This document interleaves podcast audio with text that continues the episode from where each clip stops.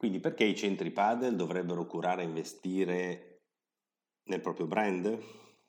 Ma perché quando il livello dei campi e la qualità dei servizi si sarà in qualche modo uniformata, vinceranno e avranno successo gli impianti che fin dall'inizio avranno curato la propria identità di marchio.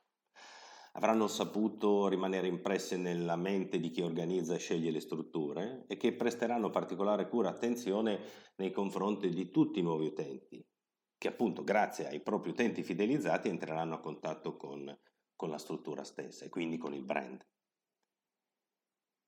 Significa essere conosciuti ancora prima di essere frequentati, creare il contatto e rimanere in contatto con, con, attraverso contenuti di valore verso i propri follower, quindi coltivare la soddisfazione, innescare l'entusiasmo da parte dei propri fedelissimi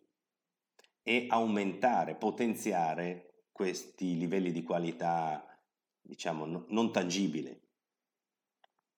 Il periodo, quello comodo del basta aprire un campo, è già un po' tramontato e sta dando spazio ad una nuova era in cui le aziende che sapranno conquistare importanti fette di audience prima che di prenotazioni riusciranno a raccogliere interessanti risultati e soprattutto evitare di cascare in quell'inquinato mondo della guerra dei prezzi a ribasso.